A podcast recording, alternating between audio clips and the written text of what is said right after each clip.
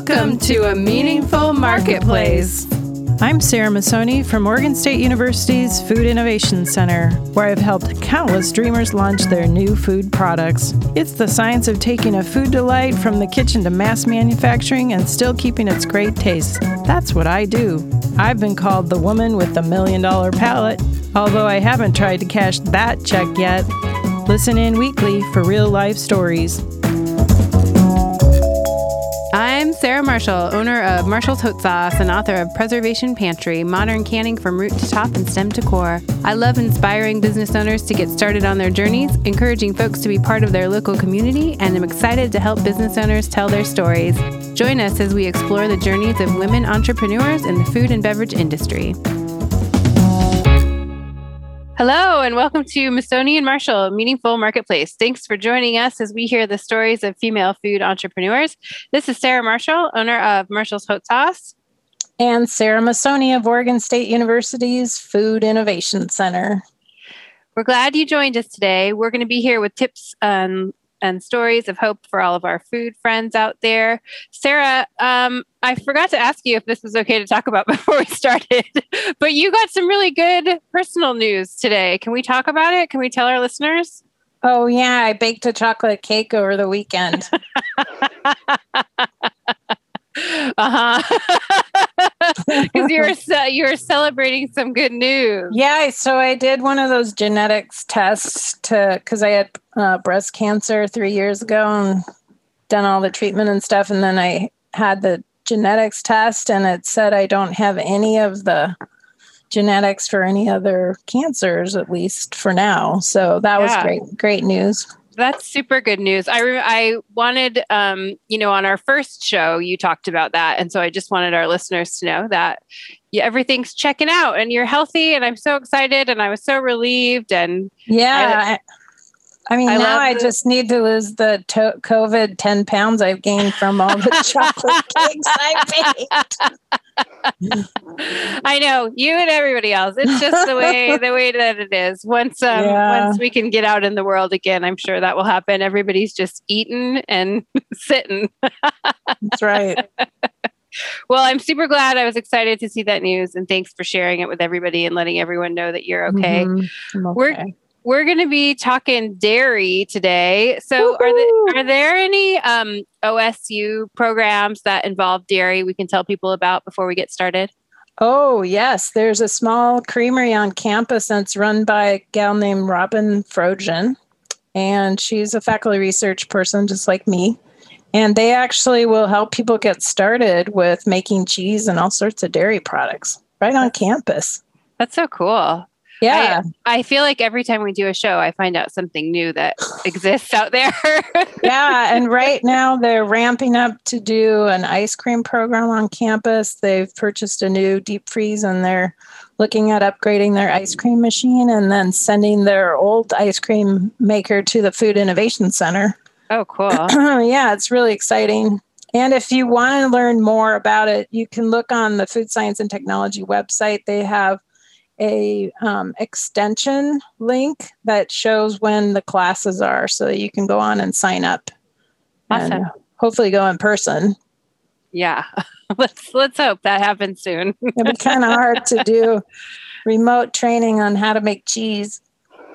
Yeah, the kind of nice thing about food production training and stuff is that people are already masked up and geared up, and sanit- you know, sanitation is all in place. So it's like, you know, it's kind of like they've been living that lifestyle before everybody Yeah. else. Just taking it to a new level. yeah, for sure.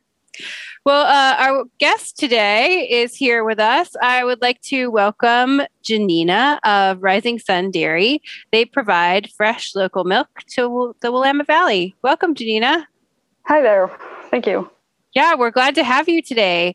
Uh, we want to help connect people to you. And so, um, is there a good place to find you on the internet? How can people find out more about you? Yeah. Um, so the best way to find out about us is through Facebook or Instagram. Our social media handle is super simple. It's at Rising Sari or Rising Sun Dairy. That's great. Perfect. We will uh, make sure to connect people to you. I was checking out your Facebook yesterday. I saw some really cute pictures of cows. Yeah. and bottled milk. yep. Yes. Yes. I I love the glass bottles. We'll um, talk about those in just a bit, but I wanted to start at the beginning of your journey. yes. So, w- when did you start Rising Sun Dairy? Um, yeah, so it was kind of a two part thing. Um, when I met Mark, my now husband, uh, he told me, he's like, I want to start milking in glass bottles. I don't want to do the conventional way of dairy farming. And I was kind of like, oh, okay. Like, conventional dairy farming was the only thing I knew. And I was like, I can get on board with this. This is really cool. So um, we did about two years of research, and then uh, we became an LLC in 2017, and did some more research and started some renovations on the farm. And then in June of 2019 is when we rolled out our first bottle. so exciting. Yeah, that's Yeah. super cool. So, did you own the farm already, or did your hus- husband own the farm? Um, so we rent the farm from his brother, who owns the farm. Interesting. And has Cool. his family always been dairy farmers or, or farmers? Yeah, yeah. So Mark came from a dairy farming background. Um, they've dairy farmed in Oregon for over 30 years. Um, I myself come from a dairy farming background, so it's really the only thing we know. Tell tell us about where you did your dairy farming. So you were Yeah. FFA and all that stuff, probably. Actually, I, I am from Canada, so oh, you're there- from Canada. yeah. So um, there was no FFA program. Oh and- shoot! and they actually just shut down the 4-H program just as I was eligible to go into the 4-H. So Oh. um, all my dairy is background is from my dad, who taught me everything I know about cows and dairying. And um, yeah, I've been milking cows since I was 11 years old, um, standing Wow. on a five-gallon pail. Uh, my sister, my older sister, taught me how to milk. My dad didn't want me milking yet, and one day my sister was milking and I said, Can you teach me how to milk cows? And she's like, Yep, grab a five gallon pail. So that's how it started. That's I exciting. one time went to the fair and they let us um, milk a cow, and that was that's my only cow milking experience, and it was a lot harder than I thought it was going to be. It's Yes. Yeah. hard. It's hard to do it, and um, I think maybe I was with a group of people, and I think maybe only two of us could actually do it, but I was able to do it just a tiny bit. Right. I wasn't good at it. I I- think you were trying to like do it with your hands, probably, Yeah. right? yeah, I don't think Janina's doing it with her hands, Sarah. No, no, I know. I saw a I saw a milking machine on your on your website, and I was like, oh yeah, that's that's of course they have a machine. They're not going to do it by hand. Correct. Yeah, that would be, you would have quite the bear paws, I think, by the end of doing all that milking. Oh. So you're from Canada. How'd you end up in Oregon then? Um, I actually, that's, I ended up in Oregon through Mark. Um, we met at a uh, Christian Bible retreat and um, Oh, Yeah, and That's all my friends, yeah, they tease me. They're like, "You're gonna come home with a boyfriend. You're gonna come home with a boyfriend." And I'm like, "Nope, nope, nope." And sure enough, I met this wonderful dairy farmer and moved to Oregon and married him. the rest is history. yeah, I saw that you just had a baby too this last year. Yes, yeah. But maybe So, that's cool. yeah, she's number two. So Oh. Yeah. Congratulations. thank you. It's it's a busy household, but it's so fun. So how do you do you still help milk cows then? Is it family tag team? Are you out in the barns and how do you how does that work end up getting done? Yeah, so um, Mark does most of the outside work. Um, before baby number two was born, I was doing a lot of the milking, um, especially in the mornings. We both get up at five.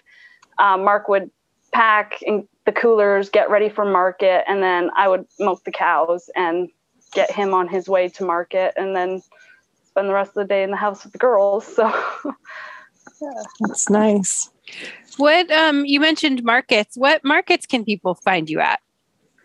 Um, so the two main markets we are currently selling at are um, Corvallis and Salem.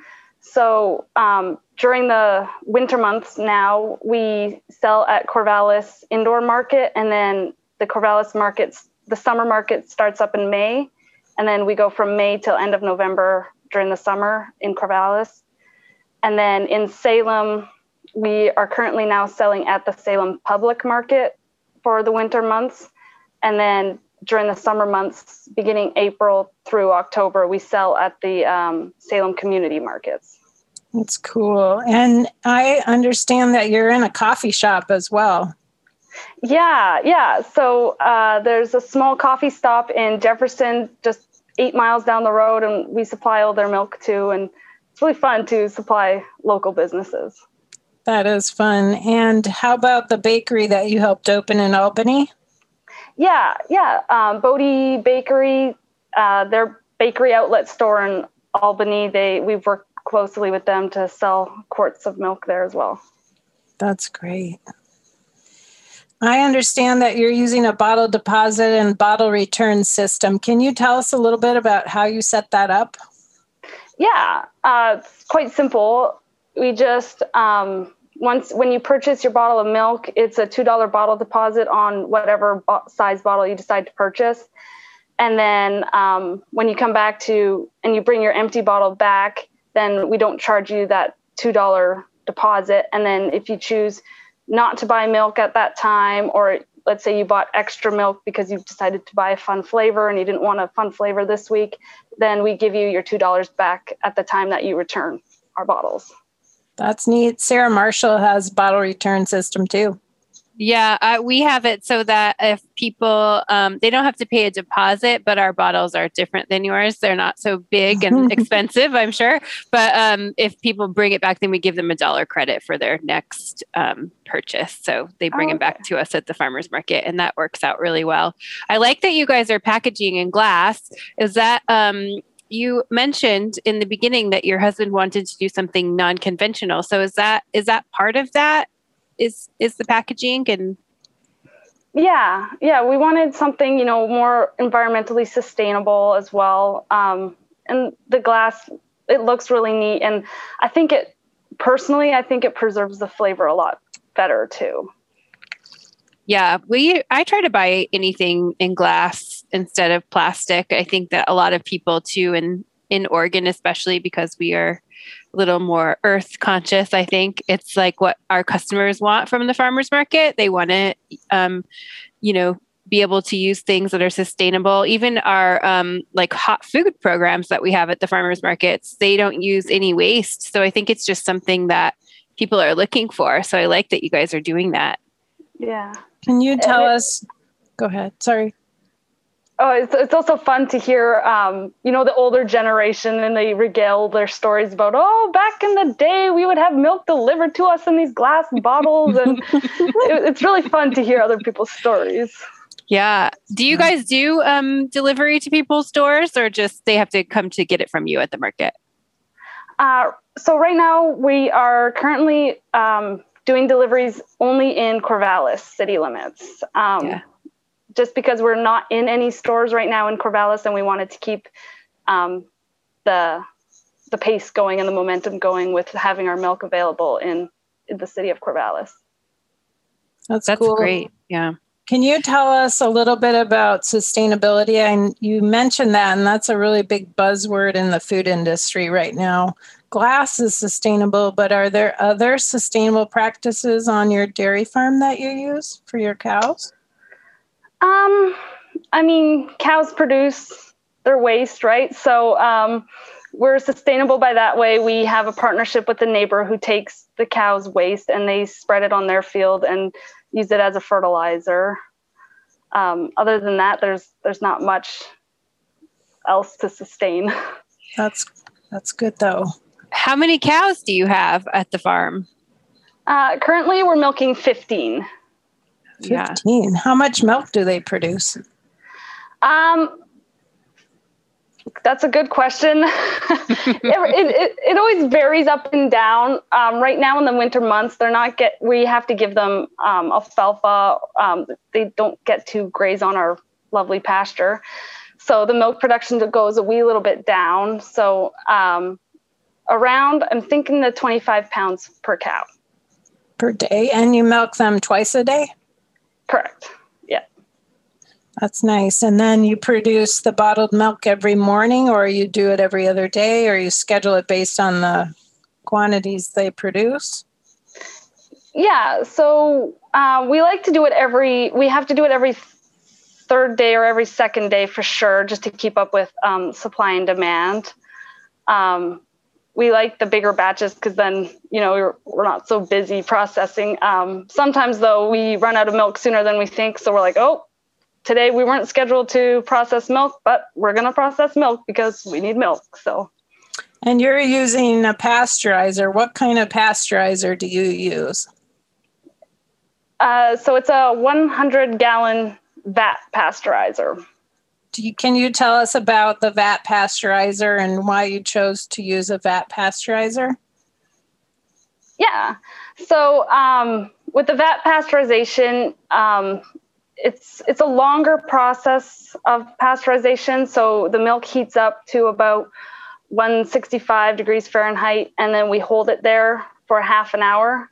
Um, with our flavored milks, we heat it up a little bit higher, but still hold it for the half an hour, and then we quickly cool the milk as fast as possible to keep that milk fresh. Um, we chose to do this method um, more for cost wise, um, beginning, starting as a um, farmer, the flash ultra pasteurizations are very, very spendy. Yeah, and, it's expensive. mm-hmm. Yeah. I so, think the the vat pasteurization actually is better and it tastes so much better in my opinion than the high temperature short time. Yeah, it's it's a fresher process for sure. It's gentler on the milk as well. So I noticed that you recently added cream and skim milk so people can get milk with a little bit less fat and then buy a bottle of butter fat, which is wonderful. Did you have to get a separator to do that, or how are you able to do the different types of milks? Yeah, so that's just um, a separate separate separator that we use. Um, we just dump a gallon of milk at a time, and then it spins at insanely fast rates. And when the skim milk comes out of one chute and the 30% fat milk comes out of the other chute. what are so cool. Yeah, I it's funny because my grandpa had an old separator in his garage, um, probably from when he was young. Who knows where he got it, but we never got to use it. I thought those are really cool. Um, and it could be something so simple to just be able to create a value added product by taking the cream off. Yeah, yeah. That's nice. We're going to take a quick break and we'll come back and talk about some of the special flavors that you do. We'll be right back. Ooh, I can't wait. Oregon State University's College of Agricultural Sciences and the Food Innovation Center are proud sponsors of Meaningful Marketplace. With a mission to serve all Oregonians, we are committed to giving voice to those whose food and agricultural stories are not always heard. By providing access and opportunity for a more diverse and just food system, because food brings people together. Ooh, let's talk about the flavor that you just featured during the holidays, Janina. What was that flavor? Uh, that would be our eggnog. Yeah, and what makes your eggnog special? Um, the strangely weird thing about it is that it has no eggs. Oh. Um, so technically, we have to call it uh, eggnog flavored milk. Okay. Um, so it's a powder that we get, and then uh, we add it in with our milk, and the eggnog with the whole milk just makes it so much more creamier and rich. I bet tastes great. Yes. yes. And so you're selling that um, at all of the markets, and is it still available, or did that is that a special seasonal uh, flavor? That is a seasonal flavor. Um, we usually run um, beginning or around Thanksgiving, so end of November to mid January.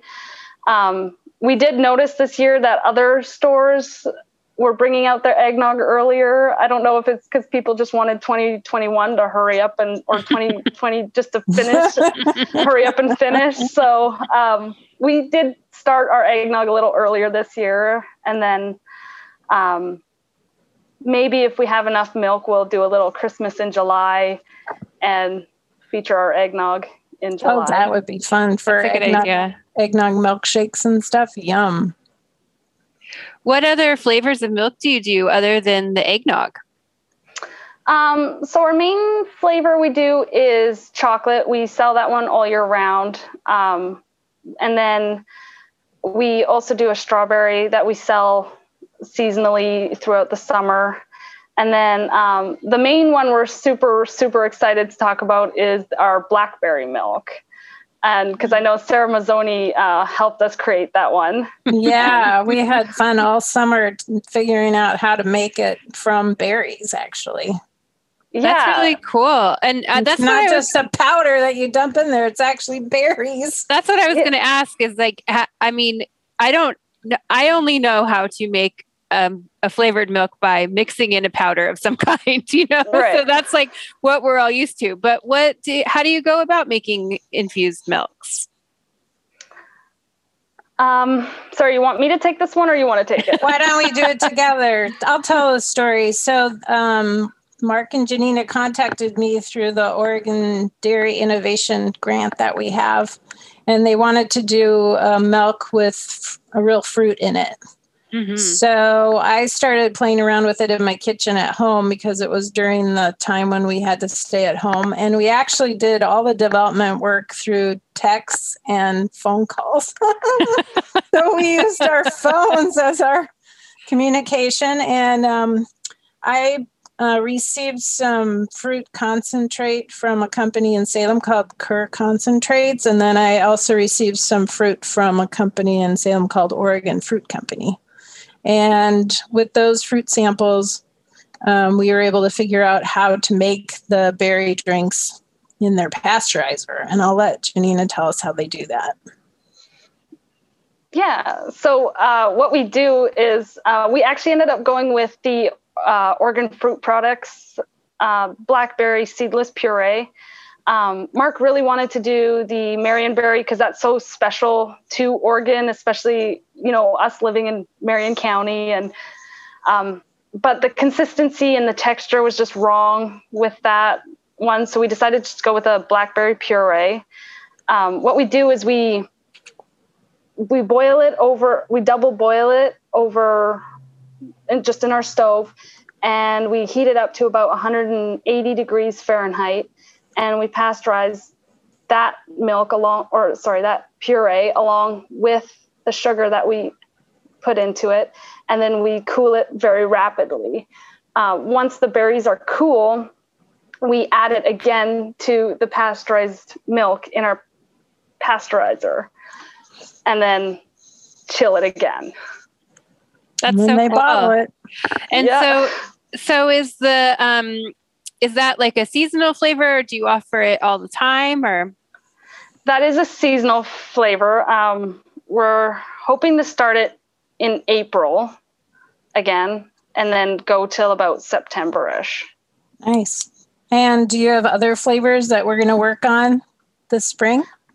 yeah, so uh, we're hoping to start a strawberry puree flavor. Oh, nice. Um, to kind of replace the strawberry that we have now just to kind of move away from the powders, um, especially the the the FD red 40. Yeah, there's red 40 in the mix probably, yeah. So yeah. you're going to take that out. That'll be great. Yeah. Especially for kids. Sometimes kids we don't know it, but the red 40 will make them real hyper and they'll yes. act crazy. Yeah. There's when a I, lot of red 40 and candy and jello and stuff when I used to work with kids at group homes, that was one of the first things that we did when we were looking at changing their menus and diets was to make sure because they were kids that you know got in trouble for whatever reason. Um, and a lot of times it was like they were eating a lot of processed foods and it was making them super hyper and wild. And then we just would change that one thing and it was like They're you know totally different yeah. yeah. yeah not that not that that's the answer for everything but i'm just saying in my experience it does yeah it does 40, help yeah. It, yeah it helps um so that's cool that you're working on that was it sarah was that a fun project for you to work on that was so fun because I would like mix it up and then I'd set it in my fridge and I'd see if it separated and if it was the flavor changed. And we wanted to make it as simple as possible. Yeah. Um, and I think we were successful. And I, I, I remember talking with Janina and Mark, and they were like, "Well, the inspector said it was probably going to curdle," and I was like, "Why is it going to curdle? Yogurt does fine. Why can't milk be made this way? And so we just did it. we didn't listen to yeah. them. That, sometimes that's just what you got to do. You just got to do what you know and follow There's your gut. And then people yeah. who say, "Oh, you can't do that, and you can't yeah. do this." You just have to try it. You um, mentioned her inspector, and when I shared a kitchen with um, Liz from Portland Creamery, and she had um, you know a specific dairy inspector which i didn't know that that was the thing you know we've always just worked with the department of agriculture but um, can you tell us about who certifies you to you know produ- to produce and distribute the milk yeah so uh, we work with the oregon state um, department they uh, department of agriculture yeah yeah and uh, so we are um, certified, USDA certified. Um, yes, Sarah Masoni's holding up this big, big binder that Mark had to go through with the grade A milk pasteurization protocols and everything. And um, yeah, so he had to become certified to pasteurize the milk. Um, he he took a written exam and then he does um, he did a um, a walkthrough exam, a practical exam, and they certified him that way. And then every three months, we are inspected by the milk inspector who comes. Um, every month, our milk is taken by this, um, a sample of our milk is taken and um, processed through the state for to make sure everything's on par with the numbers. It's Great. yeah, it's and it's good. It's such. Go ahead oh it's, it's it's it's such it's good in that way it keeps us accountable because milk can turn so quickly um, it's good that they keep us kind of regulated and when they're testing it what are they testing it for is it um, like hormones or bacteria or what are they testing it for? Bacteria um, mostly. And then um, you know any high somatic cell counts um, or um, antibiotics too i think sometimes yes. they'll test for that. Yeah. They have yeah. routine um, tests and analysis. And i just wanted to say i have this grade a pasteurized milk ordinance because i help a lot of people with it but looking at the front of the book the quality standards were started in 1924 um, in the public health reports and probably even before that, the US government has been helping shepherd our dairy processors to make sure that the dairy products are safe and healthy and good for us to use in our daily life. So, um, if somebody's interested in doing a dairy product, you do have more hoops to jump through, definitely, than just making um, you know, strawberry jam or something like that. Yeah, it's always interesting to hear about what people's different requirements are because you know i mean i only know what i do which is like um, it's not so there's not so many things. You know our inspector we just see once a year instead of every three months. So and it seems like with dairy and with meat and i'm sure it's because there's a lot more um, that could go wrong. So they're they're there to help you regularly which i think is really good. And i always tell um, people especially when they're first getting into um, into making or food production that really you think of your inspector as your guide that's kind of along this journey with you because i think sometimes people are like afraid of of their inspector, or especially if you're used to working in the restaurant industry, when the health inspector comes, everybody kind of like, you know, gets nervous about it. But I think in food production, it's a little bit different because instead of trying to find all of the things that you know that you have done wrong they really want you to be set up and to continue to have success. So they're there to you know help you along the way which i think is really nice about the department of agriculture. So whenever i have new buddies i'm like don't be afraid of your inspector they're really there to help you. You need to think of them as like they're along on this journey with you I have to agree with you, Sarah. When when we were getting started, um, one of the first calls we made was to an inspector, and you know we got them to look at the place and be like, "What do we need to do to get started safely? We want to get started right. We don't want to, you know, start this project and all of a sudden be like, you need to change this, this, this, and this." So to have them on board and really use them as a resource is was great. Are you planning to grow your herd of cows as your um, client base increases and more people want your milk? Yeah, yeah, that is that is the plan. Um, we do want to up the cows' production as well, um, just to you know instead of feeding lots of mouths and having them produce you know so much, we want to feed concentrate on feeding them well, give them a good diet, and then they in turn give us a lot in return. Um, the hard thing with us, we we are A2 A2 milk, which means before we have any cows join our herd, we have to get them genetically tested to make sure that our milk stays A2 A2. What does that mean? so that's a, um, that's a special protein in the milk. Um, so most milk is A1, A2, and studies have shown that the A2, A2 protein in the milk um, actually helps digest in the person a lot better. It'll cause less ab- abdominal distress. Issues. Yeah, issues one might have. Yeah. Um, we have one client actually. She's um, has fibromyalgia. She says the A2 A2 milk has actually really helped with um, her fibromyalgia, um, flare ups aren't as uh, recurrent. That's nice.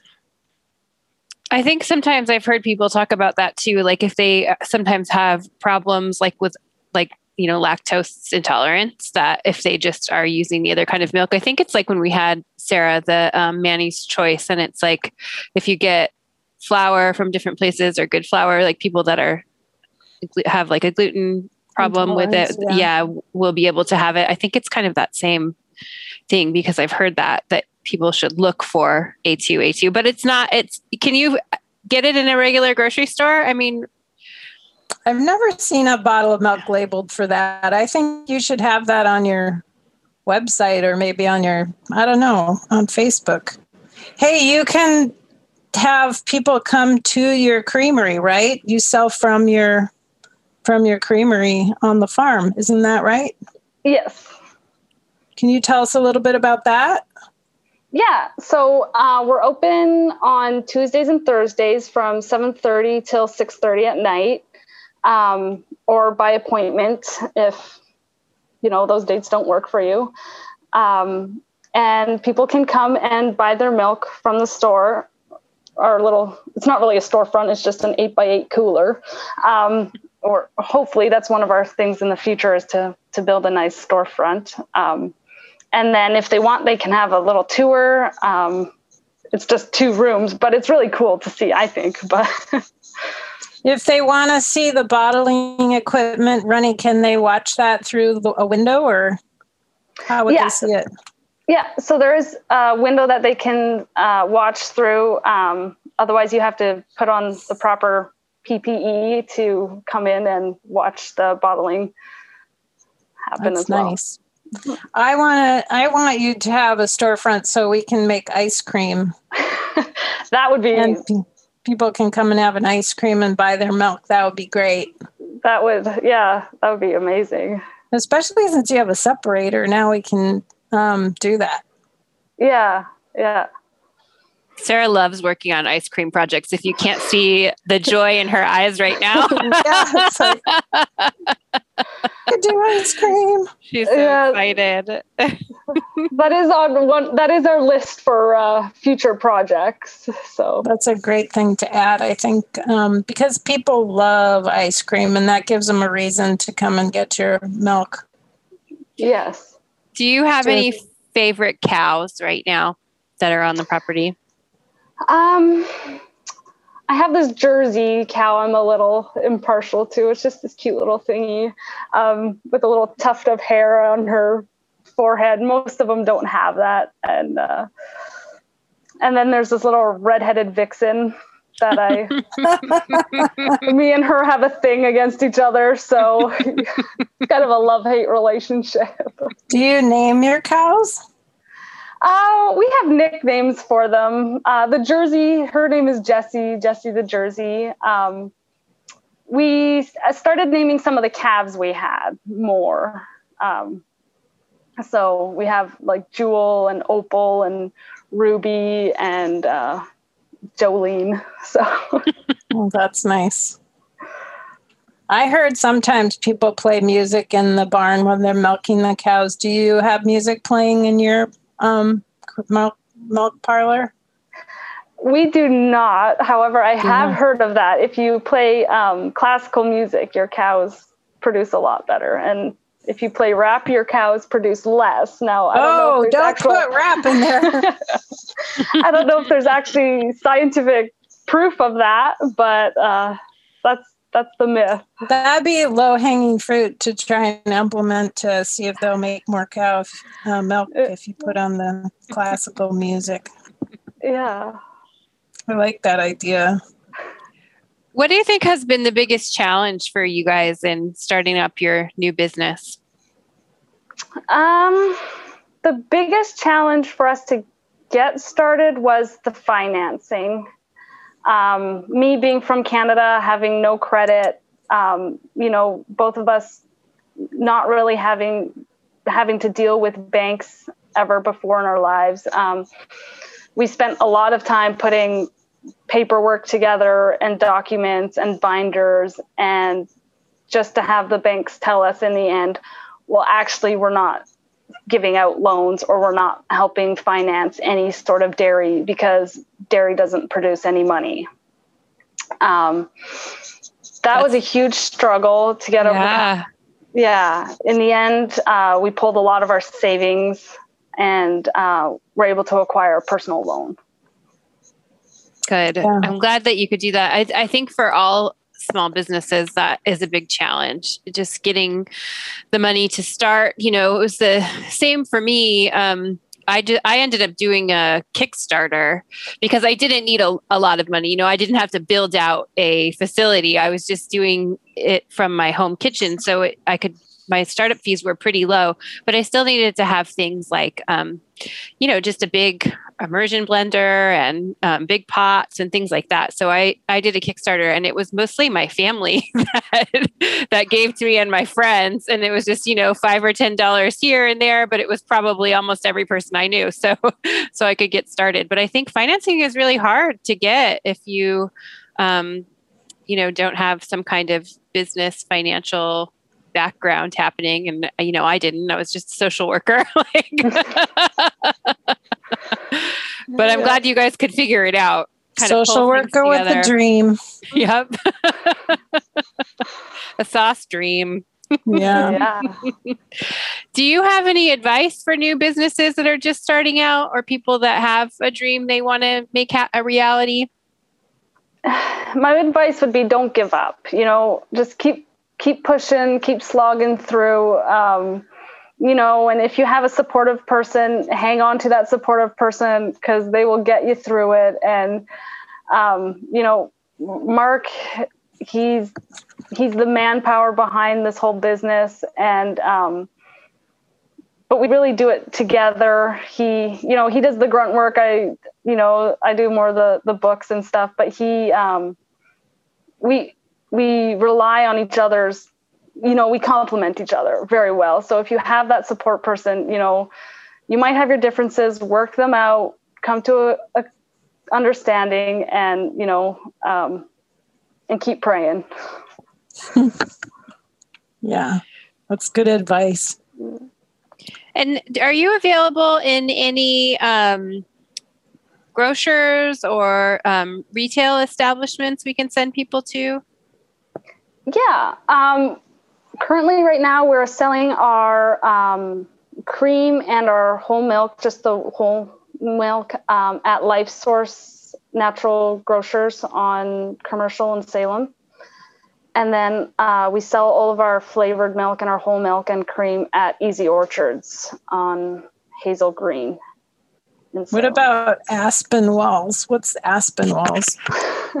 yeah, so Aspinwall's is a super fun uh, produce fruit stand. Um, oh, okay. yeah, they open, I believe, in April and they go till end of October. So during okay. those months, our milk is also available there as well. And then um, the Bodie Bakery on in Albany, the outlet bakery there. Very we'll make nice. sure to tag those places so people can find you there. But also the you know, we like to send people to you directly. So the best place to go is to your farm stand, right? Yeah. Or or to the farmers market. Yeah. Yeah. And you know, once school starts up and this whole COVID thing dies down, we really want to um, hopefully work with um, the Oregon Dairy Nutrition Council and get uh, field trips coming down to the farm. Oh, good idea. Yeah, we really want to, you know, educate the kids that, you know, milk doesn't come from the grocery stores. Milk actually comes from cows and this is what happens and this is what they eat and so I think that would be a really great piece because it's connecting you to your family and your story and your farm and so in that within that community i think it would be really great to to offer that for people. I want to come check out your farm. i want to come sure. there too. We should go together sarah. Yeah let's do it. Come on down. No i want to so bad. I want to see those cows. Yeah if you come in the summer months then you, you'll see them grazing on the on the pasture and that's yeah. it's um, sometimes we'll uh, I think I posted a video one time of in the spring when they get let out and they just go bananas all jump over the grass. Yeah. Do they, they not jump. like to be outside in the winter? Um, we don't we don't like them outside because it will muddy up the um the pasture and you know yeah. cows are messy and you know with the amazing amounts of rain we get um the pasture becomes quite soft and we don't want them you know, sinking up to their knees in, yeah. in mud.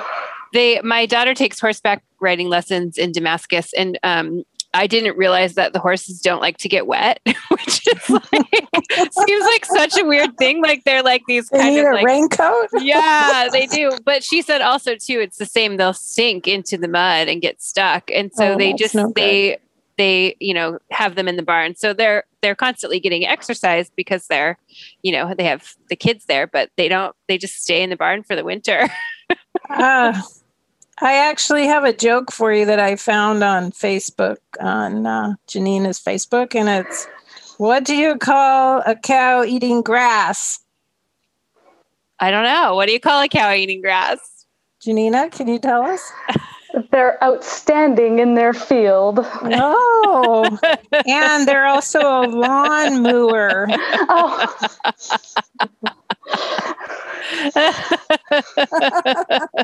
I forgot I had posted that one too.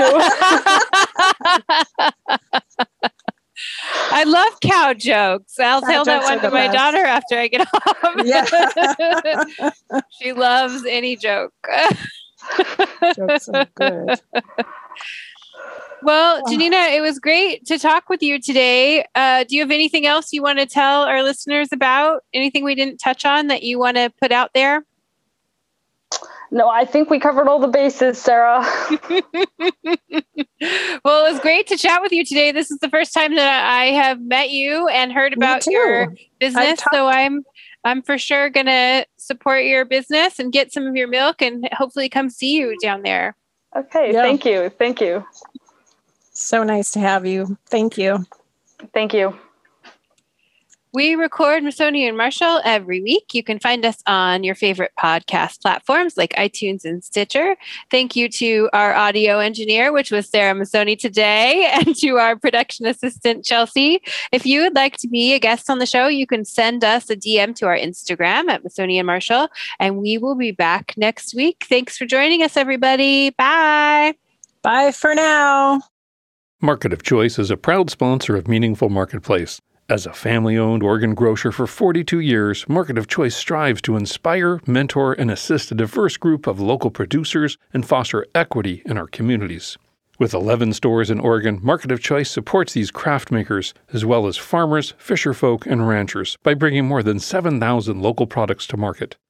Together, we form a sustainable, community based food system that serves our great state. To learn more, go to marketofchoice.com. You're listening to the Startup Radio Network. Listen, learn, launch. 10% of our gross revenue goes directly to women entrepreneurs in developing countries around the world through Kiva's microfinance program.